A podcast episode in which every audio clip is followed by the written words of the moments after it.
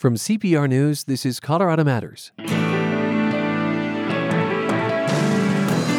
When first responders need to subdue someone, they might use handcuffs, a taser, or a drug called ketamine. We need something that works rapidly because otherwise a patient is actually putting themselves or the people that are trying to care for them at risk. But ketamine comes with its own risks, and it was used in a man who later died in police custody in Aurora. Coming up, the benefits and drawbacks of chemical restraint and what we still don't know about its use by first responders. Then, what it takes to keep the giant Monet show in Denver safe from art thieves. Enough security visible in the gallery that the bad guy will look for it and see it, but the average visitor to the museum will not see it. Plus, tapping the vast audio archives at History Colorado. This is Colorado Matters from CPR News. I'm Ryan Warner. The fact just kept jumping out at us. In news coverage of a man who died in police custody earlier this year, it's been noted over and over again that he was chemically subdued with a drug called ketamine. This is the case of 23 year old Elijah McClain, who was arrested in Aurora last August, then died in the hospital a few days later. Police there are still reviewing if officers handled things properly, but no charges will be filed in McClain's death. So, what about this idea of being chemically subdued? We're going to hear from a medical expert in a moment. But first, a few top line facts from CPR's Claire Cleveland. Hi, Claire. Hi, Ryan. Can we draw a line between this administering of ketamine and McClain's death? We definitely cannot say it's the cause of his cardiac arrest.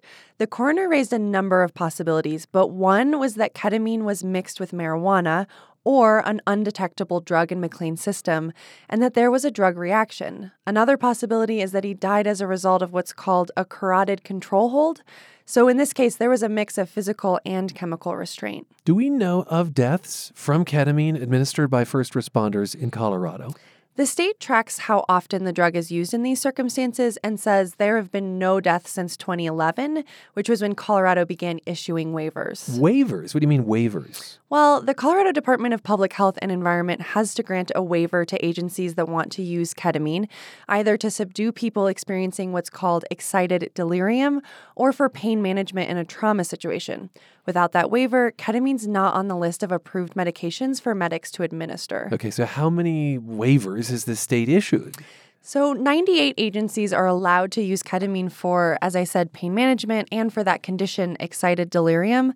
Essentially, someone who's considered out of control and a threat to themselves or others. Aurora Fire Rescue obviously has this waiver. So do first responders in Denver and Colorado Springs. And about a decade ago, Denver pushed for this use of ketamine and it caught on in the state. How often is ketamine administered under these circumstances then? The latest numbers the state has crunched are for 2018. That year, the drug was used nearly 1,400 times by first responders, not in a hospital setting. The vast majority was for pain management, but in 265 cases that year, it was to subdue people. Okay, so mostly it's being used for pain. Sometimes it's being used as this chemical restraint.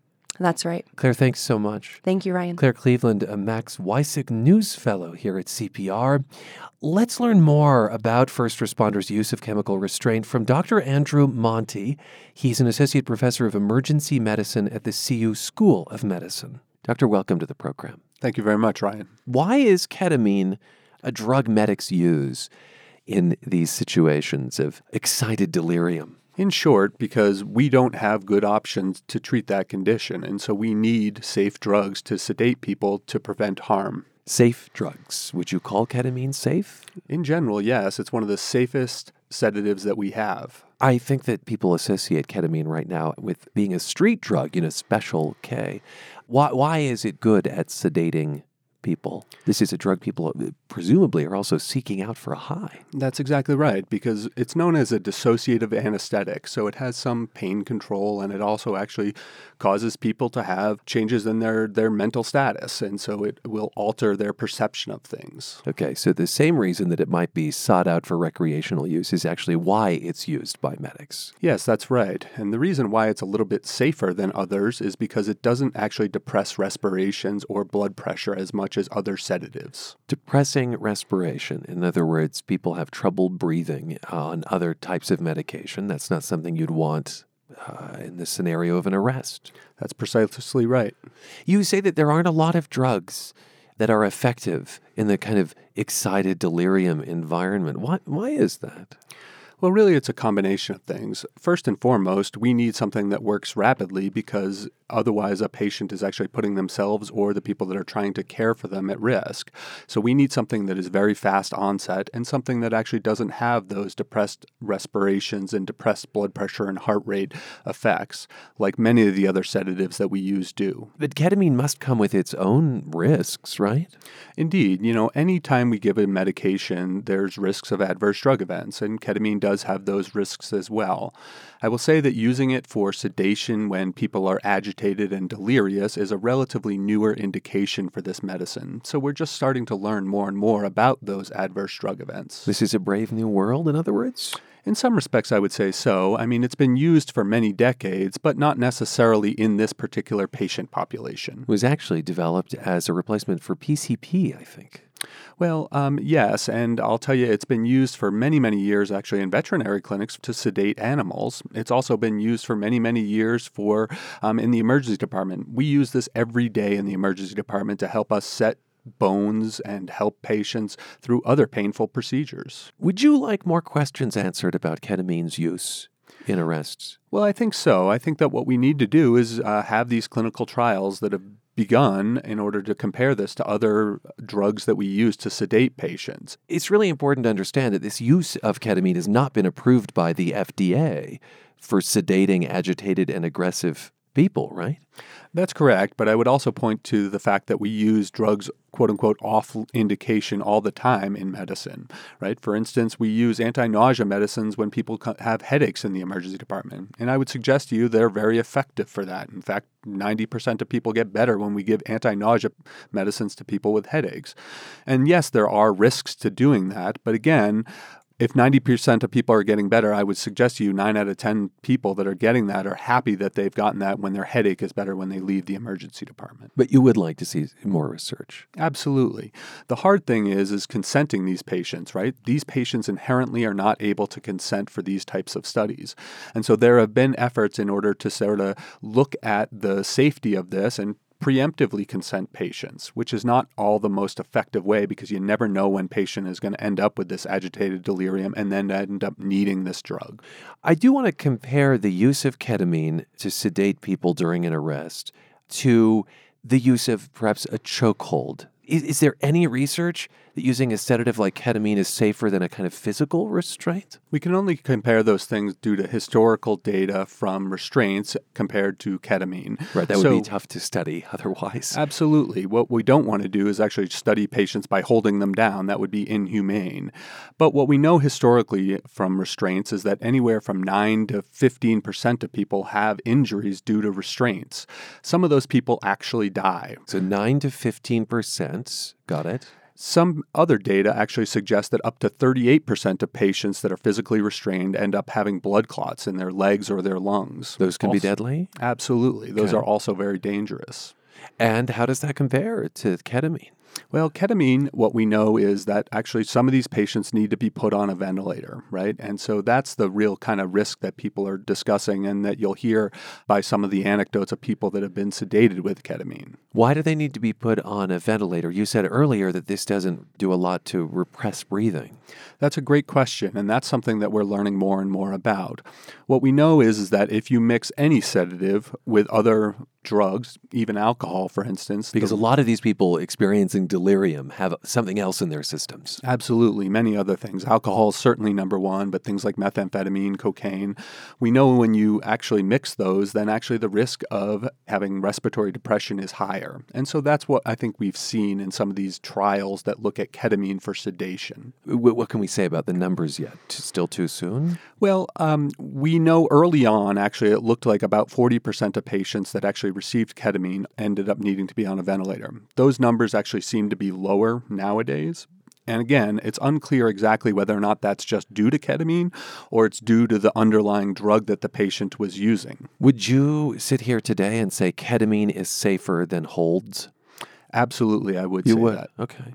You know, I think at the scene of an arrest, people might expect to be handcuffed or tased. And certainly there is the possibility of being shot. Plenty of stories in the news about that. I think it is not well known that one might be chemically sedated. What would you say to folks who see that as a kind of invasion?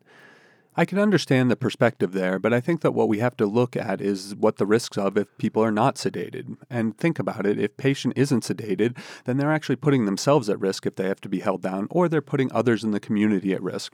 And God forbid the police officers or the ambulance personnel are actually harmed by people fighting back. I've seen excited delirium as being associated with a kind of superhuman strength. It makes the environment very volatile. Absolutely.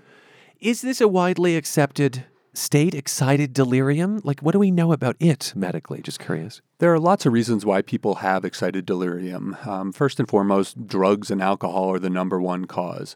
But certainly, psychiatric disease can lead to this. So, you can imagine decompensated schizophrenia. Um, so, somebody that is actually in the deepest throes of their schizophrenia can have this type of agitated delirium. There are other medical reasons why people can have this as well. So, it's actually a relatively common condition. Doctor, thanks so much for your time. Thank you very much, Ryan. Dr. Andrew Monte is an associate professor of emergency medicine at the CU School of Medicine. We talked about first responders administering ketamine.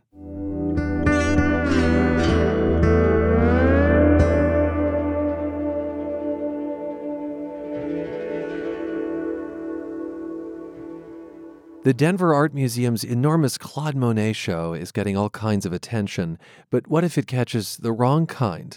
How does the museum protect against an art heist when a collection of this size and value comes to town? CPR's Alexandra McMahon found out all she could without giving thieves an opening.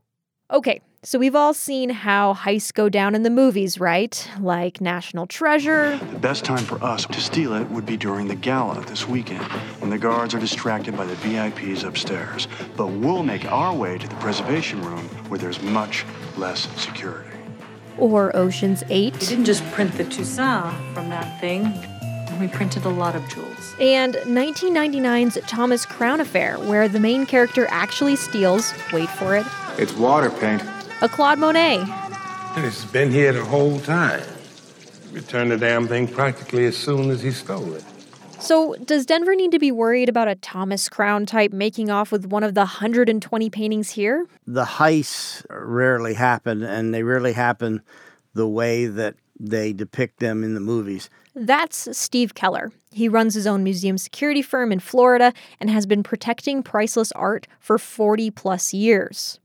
Like Keller said, the Denver Art Museum probably doesn't need to worry about burglars rappelling from the ceiling under the cover of darkness. But of course, there's still risk, and he knows how museums prepare for that. The security people in the exhibition have to have decent sight lines to be able to see. Uh, sometimes during the design process, bottlenecks will be built into the design of the exhibition. So the security people play a, a role, an advisory role. They don't tell the exhibit designer how to design the exhibit, but they'll step in from time to time and say, This is a bottleneck as we see it. And I think that this doorway needs to be wider, or the label might have a very small font. And so people crowd in close, blocking the view by the security people, or the audio tour message might be too long. So people assemble in a particular location long enough that a, a bottleneck develops. Now, a few people around the newsroom who've seen the exhibit told me they're surprised at what appears to be a lack of security they saw while there. Keller has an explanation for that, too. There's a theory that we follow that there's enough security visible in the gallery that the bad guy will look for it and see it, but the average visitor to the museum will not see it, will not feel like there's a lot of surveillance, will not feel like there's a lot of security. It's it gives them a more relaxed atmosphere, and uh, they don't feel like they're being watched. Technology today is such that you don't have to see it for it to be there. Technology like miniature cameras, alarms that will sound if somebody tries to pull a painting off the wall, and lots of motion detectors in the exhibit space that go live after hours.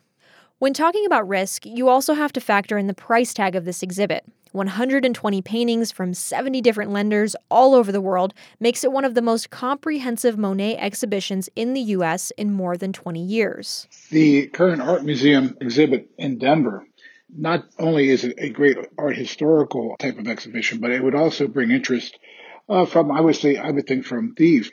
This is Bob Wittman. He's a former FBI agent and has been referred to as the Indiana Jones of the stolen art world.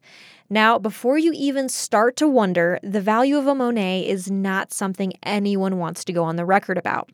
Probably for good reason. Museums never want to talk about value. And the reason for that is because they don't want to give anybody any ideas. An exhibition around the country that could have hundreds of paintings by Renoir or Monet or even Manet would be in the hundreds of millions in value. So it's not a good idea usually to come up with specific amounts. Here's a value I can share though. $1 billion. That's approximately the worth of the jewelry stolen in Germany last month on one of those rare occasions where a full fledged heist actually took place. It was at the Green Vault Museum in Dresden. The individuals broke a window, busted the glass, went in, used a smash and grab technique where they took axes and destroyed cabinets. They then grabbed almost a billion dollars worth of uh, Saxony jewelry from the 16th century and made their getaway. But as they did that, they burned their getaway car up.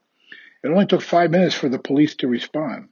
But the electronics in that museum were a little bit left to be desired because upon seeing the videos, you could see that they didn't have very good night vision. So the videos are very, very dark and grainy. And it took a long time for the guards to contact the police. So because of that delay, I, I believe that's part of the reason why these people got away with it. But Wittman doesn't think they'll be on the lam for too long. You see, the tricky thing about stealing art is not the theft itself, but actually the selling part. You know, sometimes these thieves who create these elaborate heists, they're much better uh, criminals than they are businessmen because they haven't thought out what they're actually going to do with these paintings once they have them there really is no black market for art. I mean, when, when it comes to, say, automobiles, you can take a car, you can steal it, you can chop it up, take the parts. Sometimes the, the sale of the parts is worth more than the car originally was. But when it comes to art, to the art market, because artworks are unique, you, you can't chop them up, you can't do anything with them, you have to keep them in great shape. And they are known pieces. So in the end, when you, when someone tries to sell one, that's when they get busted. Even with heists like the one in Germany happening in real life, Keller says they still do their best to purposely make the movies unrealistic.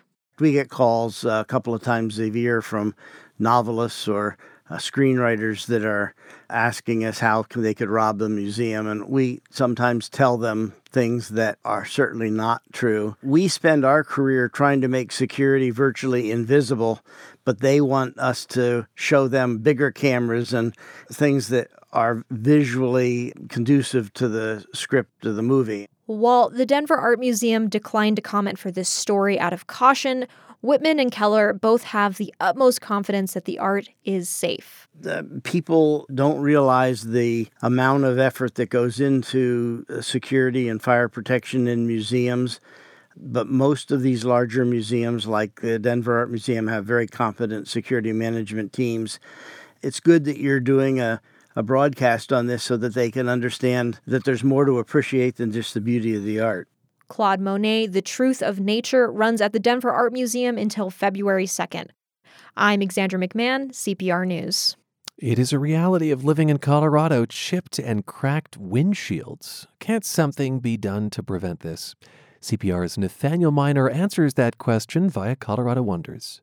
Mark Bergman of Edwards is a car guy. We're in his BMW, driving down Interstate 70 in Eagle County. I take care of my cars. They're not just uh, tools of transportation for me. And that's why I could feel him start to get nervous as an 18 wheeler passes us. The roads here are covered with sand and small rocks to help with traction when it's snowy out. The truck's big tires kick up some of that and fling it backward, right into Mark Bergman's windshield. That's the small stuff. Bergman slows down to let the truck pass quickly. His Bimmer escapes unfazed today. But in the four years since he moved here from the Northeast, Bergman says he's had four windshields replaced. And one memory stands out. It was a beautiful, clear day in the late spring. Probably uh, late May, early June, a stone came flying and hit the windshield on my Mazda Miata. I'm just glad I had the top up. What was your reaction? Are you familiar with the seven words George Carlin said you couldn't say on TV and radio? I won't get into it here, but they are not nice words. Insurance generally covers the cost of repairs and replacements, but getting them done can be a hassle. And so Bergman called me because he wanted an answer to this question. Why does CDOT use very large aggregate or stones, as I'll call them, instead of sand for traction? So I called CDOT and talked to Kyle Lester, CDOT's Director of Maintenance and Operations, and he feels Mark Bergman's pain. Uh, have you ever had your own windshield cracked? Yes. I believe it's cracked right now. Lester says CDOT uses an aggregate that's a little bigger than playground sand, about a quarter inch at the largest. Any smaller than that, and he says it would wash off the road too quickly and plug up nearby rivers. And that's a big deal. Watersheds are very fragile, and the state uses tens of thousands of tons of aggregate every winter. And there's one more reason. CDOT mixes the aggregate with liquid to help it stick to the road better. If the sand is too tiny, it'll turn into mud. If you have too fine of a product, it will clump up and not leave the truck. Lester admits that sometimes some bigger rocks will slip through. He blames that on quality control issues. And Lester says those issues are just a fact of life when you buy as much of this stuff as CDOT does. So I called Mark Bergman back and ran all of this by him. He was not impressed. Well, I'd really like to see CDOT improve their quality control. In the meantime, scenes like this will probably remain very common. What I'm going to start by doing is uh, heating this up just in this small area. Steve Moore with Novus Autoglass holds a tiny blowtorch. Yeah, you can get this at Home Depot for 30 bucks. We're in a garage of a home in the Vail Valley. Steve Moore is leaning over a Mercedes Benz with a tiny chip in its windshield. He says if chips aren't fixed at this stage, they could likely spread into bigger cracks. Moore evaporates the moisture from the glass, so the repair resin will hold tight. Next, he attaches a tool with a big suction cup to the glass. So basically, I'm forcing glue into the damage and removing the air. Then he uses a UV light to cure the resin and make it hard. The whole thing takes about 20 to 30 minutes. Moore says he's done this repair 10 to 15 times per day in the winter since he started a Novus franchise in the early 80s. Back then, the industry was still young. People didn't know windshields could even be repaired. Novus is now a multinational conglomerate. We're all over the world. I think we're in 43 countries doing chip repairs, and uh, obviously, Colorado is one of the biggest markets for it. He's done this repair nearly 200,000 times, but he says he doesn't get bored. I run into friends all day long. It's pretty social, and uh, I'm helping people out, and they're usually pretty happy when I'm there and happy when I leave. It's not hard to see why, because even if drivers here have to deal with little dings and cracks, the view through that glass of the Colorado Rockies, it makes it all worth it. I'm Nathaniel Minor, CPR News. Okay, what do you wonder about? Send us your questions at cpr.org slash Colorado Wonders.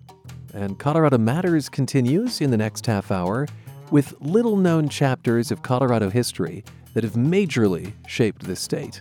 I'm Ryan Warner. This is CPR News.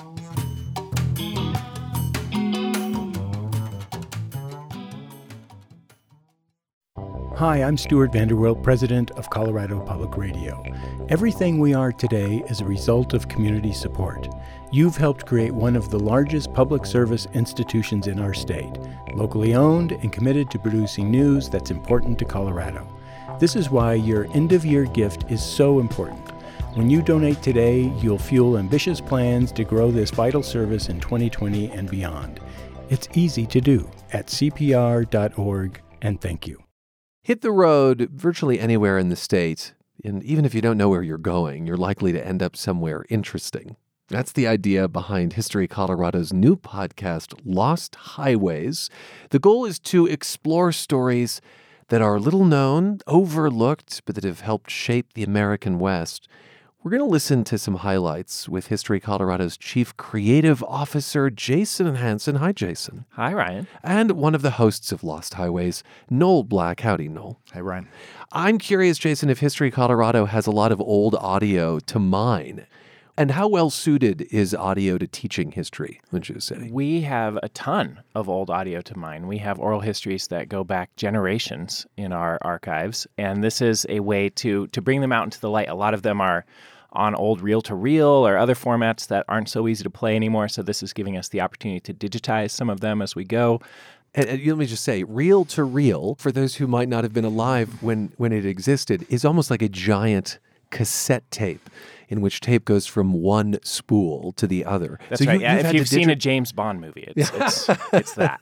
so you've had to digitize some of this stuff. We're working on digitizing some of it, and uh, we love using this audio. I mean, it's been there for researchers all along, and, and this is a way to, to bring it out into the light. And I think audio is just so great for telling these historical stories because it creates an imaginative soundscape in a way that, you know, visual shows you exactly what you're supposed to think, but audio leaves it to your imagination. As you know, um, you- audio's got some strengths. Theater of the mind, That's it's been right. called. Noel, what have been the biggest surprises as you've produced the first season of Lost Highways? So one of the biggest surprises for me was uh, actually came after I first arrived at History Colorado. I was getting a tour of the building and being introduced as the new podcast producer and host.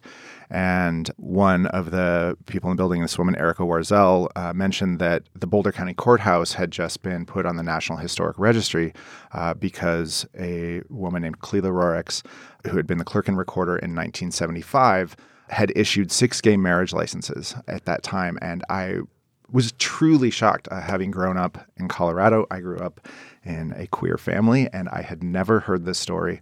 And I immediately thought that's got to go on the list of podcasts. That's got to go on the list. Uh, so the episode you produced explores the evolution of same-sex unions in Colorado.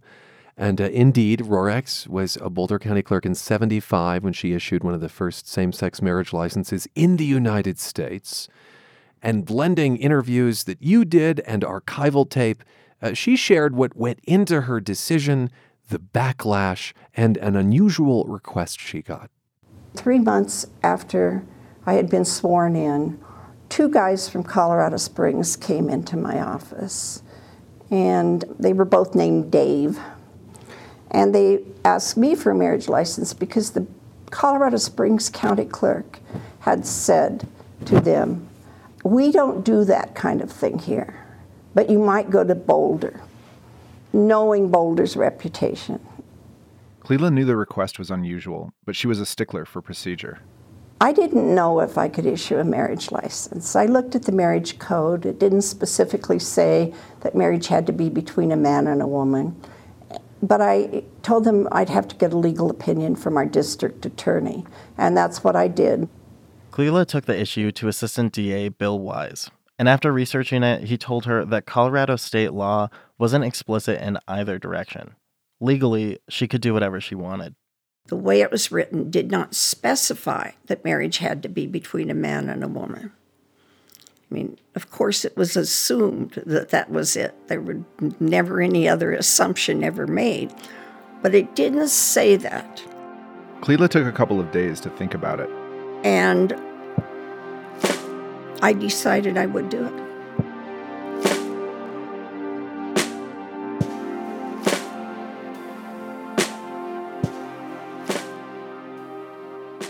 On March 26, 1975, Clela Rorex issued a marriage license to Dave McCord and Dave Zamora, who were married the following day. Here's Cleela again from her oral history with the Carnegie Library for Local History in Boulder. I issued that license based really on one premise, other than, of course, the fact it was not illegal. I was a feminist asking for equal rights, and I felt very deeply who was I to deny equal rights to someone else who was asking for the same? And that was pretty much the, at the core of all of it and why I made the decision to issue those licenses. It's important to point out here that the license Clela issued was not the first. The first same sex marriage license ever issued in the United States was given to Michael McConnell and Jack Baker in Blue Earth County, Minnesota in 1971. They got it through some clever legal maneuvering that involved changing Jack's name to the gender neutral Pat. Their case was the first to legally challenge the definition of marriage, but was eventually turned down by the U.S. Supreme Court. And there was at least one other license, which was issued to Sam Burnett and Tony Sakuya in Maricopa County, Arizona in January 1975. But their marriage failed to attract national media attention and was ruled void by a judge within a few months. What made Clela's licenses different was the media frenzy and political backlash that they spawned. I was naive in terms of the degree of hell that followed. I had no real conception of how negatively, really, that that would be received by so many. I mean, I knew it was something different for sure. It was the hate that I wasn't expecting, the pure hate. And it came from all over the country as word spread. And I didn't really think that word would really spread. To me, this was a, a decision that I was making based on our state statute, based on my right as a county clerk. Clela got a lot of angry, sometimes hateful phone calls. Some warned that Boulder would become a gay mecca or that property values would plummet. Others presumed she must be a lesbian. The stress of the public backlash gave her crippling migraines. Despite the vitriol, Clela stood by her decision. She issued licenses to three more couples over the next several weeks.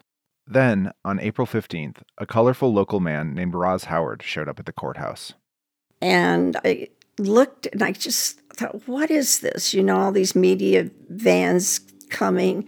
I see him standing there with his horse. And it took a minute, but all of a sudden it dawned on me that he was going to try to get a license for that horse. So I tried to call the DA's office to see what they would advise, but they were unavailable. I, I, have no idea how it came to me to play it the way I did. It just, because I had no idea what I was going to say until he was standing in front of me and I was asking this question and that question off the marriage license and asked Dolly's age, and that's when he said eight. And I just somehow had the presence of mind to lay down my pen and say, Well, I'm sorry, but Dolly is underage. Can't have a license without parental permission. That's from the episode Six Gay Weddings and a Horse from Lost Highways and History Colorado. Jason, how do you think Clela Rorex's actions resonate today? Well, I think we can see pretty clearly that she was a woman ahead of her time. And one of the things I love about her story is she wasn't a, gay rights activist. That wasn't why she did what she did. She was a feminist, and she was, uh, as we heard, thinking, if I want these equal rights, who am I to deny them to others? And I think we think a lot about are we on the right side of history, you know, in our own lives today? And this was a woman who showed us that one way, one really powerful way to make sure we are on the right side of history is to expand that sphere of liberty, that American project that gives more freedom to more people. And I just, I love that about this story that she didn't end up where she thought she was going to end up in this story, but it has resonated for uh, more than a generation. You know, we interviewed Governor Polis for this story as well and he was born just down the street the same year yeah, in 19, 1975. Yeah. Yeah, isn't that amazing? How do you think this resonates today, Noel? Gay marriage really wasn't even on anyone's minds, including people within the gay liberation movement. They weren't interested in it. They weren't particularly concerned about it. Huh. And now, you know, nearly 50 years later, we have the first openly gay governor in Colorado who has also small children. And, you know, it resonates, I think, nationally, but it also resonates for me very personally. And uh, to see that, to see, you know, Governor Polis um, with his husband and his kids in their goofy tennis shoes uh, in that photograph that was going around after he was elected, it was incredible. An episode with uh, unexpectedly, I think, similar themes tells the story of singer Dean Reed he was born in Wheat Ridge, Colorado, moved to Hollywood when he was 19, and appeared destined to become a teen heartthrob in the 1960s. Uh, but then he became a socialist while on tour in South America and moved to East Germany, traveling as well across the Soviet Union.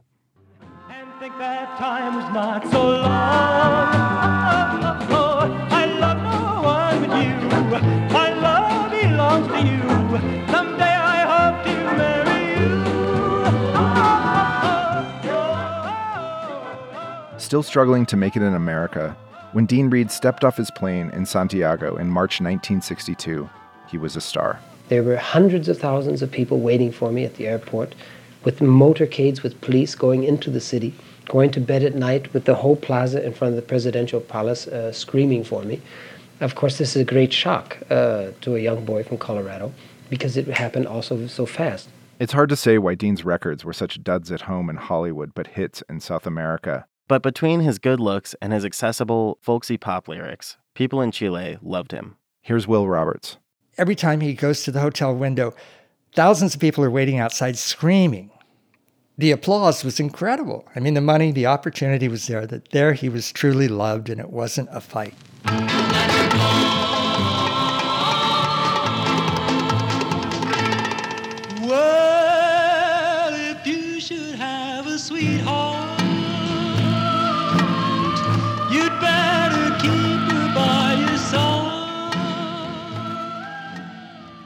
And not only does he change Chile, but Chile changes him.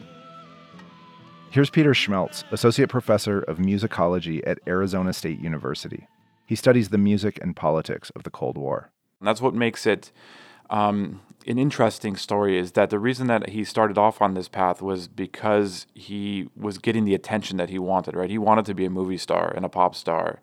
And so he went to where the audience was, which is how he ends up in 1961 in uh, Chile, right? Because that summer romance song, uh, song, "Summertime Romance," was such a hit there, and he went, and there were crowds of adoring fans, and I think that that was Those crowds changed him, but not in the way they would change most people.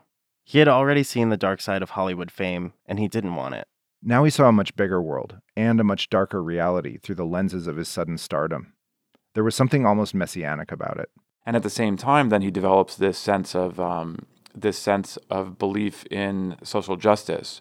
Right, he goes to Santiago and he sees these slums and he says, "This is terrible. I can't believe people live like this. What can I do to help?" That's from the Lost Highways podcast episode, Rock Around the Block, as in Eastern Bloc. Uh, what do you think Reed's story says about social norms and ideals? So, what I think my co host Tyler and I really came away with from that story is the price that you can pay for your ideals when you're incredibly committed to them. Uh, Reed's story is so fascinating for that in the sense that he, when he went to Hollywood, he really got this sense of the dark side of it. And he had a teacher who really influenced him, encouraged him to stick to his ideals, which he did for his entire career. But what that cost him was the ability to have an audience in his home country, in his hometown. And he really struggled with that for his entire career. He was truly one of the most famous people in the world, everywhere but in the United States. Huh. And he struggled with that until the very end of his life. You co host uh, Lost Highways with Tyler Hill. Tyler couldn't be with us today, but Noel, you and Tyler both grew up in Colorado. You both have journalism backgrounds, both have worked in public radio. Yeah. Uh, how, how has that informed your work on Lost Highways? Well, it's been interesting because we've been invited into this, you know, the state's history museum as journalists. And so we get to come in not as historians with this, you know, expected to have this whole body of knowledge about Colorado history or anything. And we get to really look at it with fresh eyes and, and see it with the audience in mind. And, and I think that's been a big part of it. There's been many stories that we've that we've done where people in the building are like, oh, Dean Reed, we've heard that story so many times. And I, I I'll say, I've asked, you know, 20 people outside of here and nobody's heard that story. Just because a historian has heard it does not mean everyone has Th- heard it. That's right. It's a hard truth, but it's uh, it's one we have to to recognize at the at the museum. Uh, that's been, I think, one of the uh, most pleasant surprises for me is you know hiring two journalists and setting them loose in our archives, which span thirteen thousand years of human history in Colorado. And then seeing what they thought were these really interesting stories, which they brought such a different lens to it than than White brought. It's true that Noel would say, "What about this story?" And I'd say, I don't know. That story's been told a lot of times. And he says, not to anyone that we're going to be talking to on this Mm. podcast. And he's been right, I think. Let's dip into an episode called Mascots Masks Off. It focuses on the stereotypes of indigenous people, from mascots to marketing. Little Ug is a dancing figure with uh, a tomahawk uh, in one hand. He's got uh, two eagle feathers uh, in his headband, and one of them is broken. Well, if you know much about Indian culture and our use of, of eagle feathers, you would never dance around with a broken eagle feather. It's a sacred object. It's a religious object. It would be uh, burnt. There would be prayers uh, over it. Baca and his brothers were the only Native Americans at their high school. The dissonance between their real lives as teenagers in Southern California at the time and the way the culture saw them in the caricatures of Indians greeted them every day when they arrived at school. In the center of campus, big grassy area where everybody met for lunch, there was this 25 foot tall uh, carved wooden uh, warrior. Uh, he's got a, a, a loincloth on, nothing else, uh, hair hanging down his back, a, a, war club sitting on the ground. His arms are crossed in the uh, stoic Indian looking off uh, to the west position. Baca himself was able to blend in because he wore his hair short, but his younger brother got singled out. He was kicked off the cross country team because he grew his hair down to his shoulders, and they said that violates the school regulations. I explained to the school district that he grew his hair long because in our tribe we wear our hair uncut for religious reasons. The school said, Well, we're not telling him he can't practice his religion. We're just telling him he can't participate in after school sports uh, if he wears his hair past his ears. Desperate to be part of the school and to feel included, Baca's brother offered to be the little UGG mascot at sporting events, but his long hair still prevented him from participating in after school events. So instead, the white kid puts on a wig down past his shoulders and a brown face, which my brother already had, uh, and he's the school mascot. That is what I call the personification uh, of irony. When an Indian kid can't be the school mascot, it's an Indian, but a white kid can. These experiences made Lawrence Baca hyper aware of the ways that caricatures and romanticized images of his culture were used to cover up and soften what he calls the original sin of America. The original sin in America is the slaughter and subjugation of American Indians. American Indians were being slaughtered and their land stolen for 150 years before the first slave was brought over. Slavery was ugly, it was nasty, it was bad, it was vile, but it wasn't the original sin. Quite simply, says Baca, Americans haven't come to terms with the fact that their country is built on stolen land nearly cleared of its original inhabitants in a centuries long campaign of genocide psychologists will tell you, you you couple that with the concept of defeat and ownership. We own you, therefore we own your image. We get to glorify your image because we're embarrassed by what we did to you two and three hundred years ago. And so we then create all of this fantasy around certain native images, and then, uh, as I say to audiences, we use Indian imagery to sell products to white folks. The magnitude of this sin can be measured in some ways, says Baca, in the sheer number of products that have used Native American imagery. His extensive collection of everything from Land O'Lakes butter, Calumet baking soda, and American Spirit cigarette packages is now at the Smithsonian's National Museum of the American Indian. Just walk down the aisles in your nearest grocery store and you'll still spot half a dozen on the shelves. And you'll see products like Aunt Jemima pancake mix and syrup, cream of wheat, and others that trade on African American stereotypes. But it's mascots for sports teams, says Baca, that really magnify the extent of the problem where Native Americans are concerned. We get told as Native people all the time that everything from the Washington Football Club to Chief Wahoo honors Indian people. Well, I will tell you how we know above all else that it is not an honor because there is no other race coming forward and saying, why is it always the Indians? If it were an honor, all of those groups would be standing up and saying, we want it too. But they don't want it. You found there are more than 30 public high schools in Colorado that still use, you know, stereotypes or caricatures of American Indians in their mascots. What kind of discussion do you hope to spark with this and, and maybe with other episodes of the podcast, Jason? So, with this episode in particular, I think this is uh, a story that we think is important to tell. As uh, an agency of the state of Colorado, we have a government to government relationship with the tribal governments, and that does add a, a layer of diplomacy hmm. to how we approach these stories. So, the tribes were willing partners in this story. You won't find uh, unanimity of opinion in Indian country on mascots, but you will find uh, everybody feeling like this is a story that we ought to explore. Mm. And uh, I think it speaks to the larger project here, which is we wanted to tell stories that resonated today. These aren't stories, as much as I love stories that, about things that happened in the past that are just really neat stories, we wanted to talk about how we got to now. And why the world that we're living in today looks the way it does. And I think this story and each of those stories gets at that. I had no idea. You know, it just seems so natural to us. Everybody has a, a team mascot, right? Well, there, there's a particular history to that. And the, the notion of mascots arose at the same time that Americans were starting to feel like they had, quote, won the West.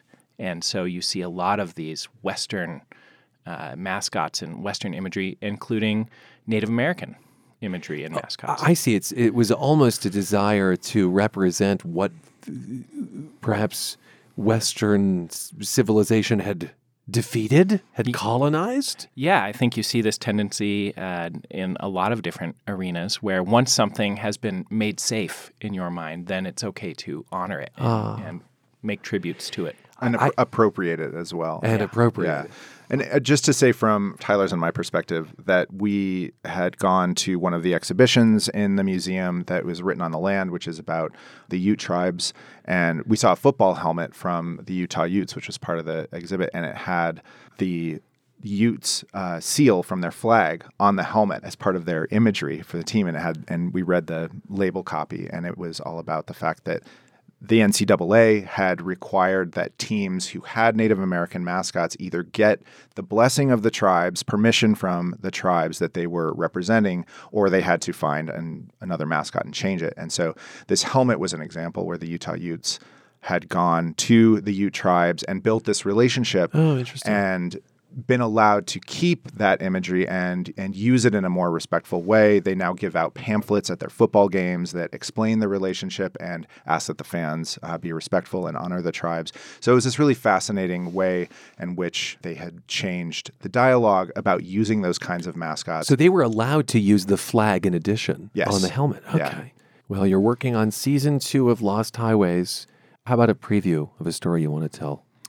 Well, one of the stories that we uh, plan to tell, there's a series actually from southern Colorado. We're going to head down to Trinidad, um, and we sex change capital of the world. Indeed, Is and what we this is about? we're we're planning to do a story about Stanley Biber, who really made Trinidad into uh, the the quote unquote sex change capital of the world, and and look at his legacy there.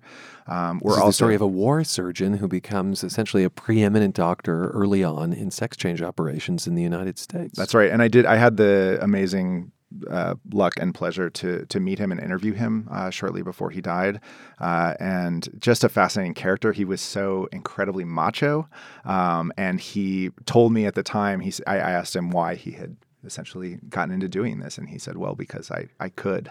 And he said, "And I knew I would be." The best at it if I did it, and Huh. he he took it on essentially as a challenge, and and it, wa- it was very fascinating to me. And he very much admitted that he was he was very macho and very proud and he was like well i'm going to be the best at this even if this is this incredibly you know unusual thing to do at the time The story that I'm really excited about uh, is one we're calling the Triplet Murders. Uh, this is a serial killer in Denver in the 1890s that I was not familiar with, uh, who targeted sex workers. And what's interesting about this story from a contemporary perspective is not only does it shed light on women's existence who weren't at the higher end of the socioeconomic spectrums in Denver around the turn of the century, but it also highlights the cultural diversity uh, of the city. These women were coming from a variety of backgrounds, and I think there's a lot to unpack in this story. Hmm. I don't know much about it, which is maybe why I'm very excited to to see what comes from from the exploration here. But I think it's going to be a, a really compelling episode. And you're borrowing from the craze of true crime podcasts there. Gentlemen, thanks for being with us. Appreciate it. Thanks, Ryan. Thank you so much, Ryan. Jason Hanson is Chief Creative Officer at History Colorado, and Noel Black co hosts the new podcast Lost Highways, which just wrapped its first season. And that's a wrap for us today. I'm Ryan Warner. This is Colorado Matters from CPR News.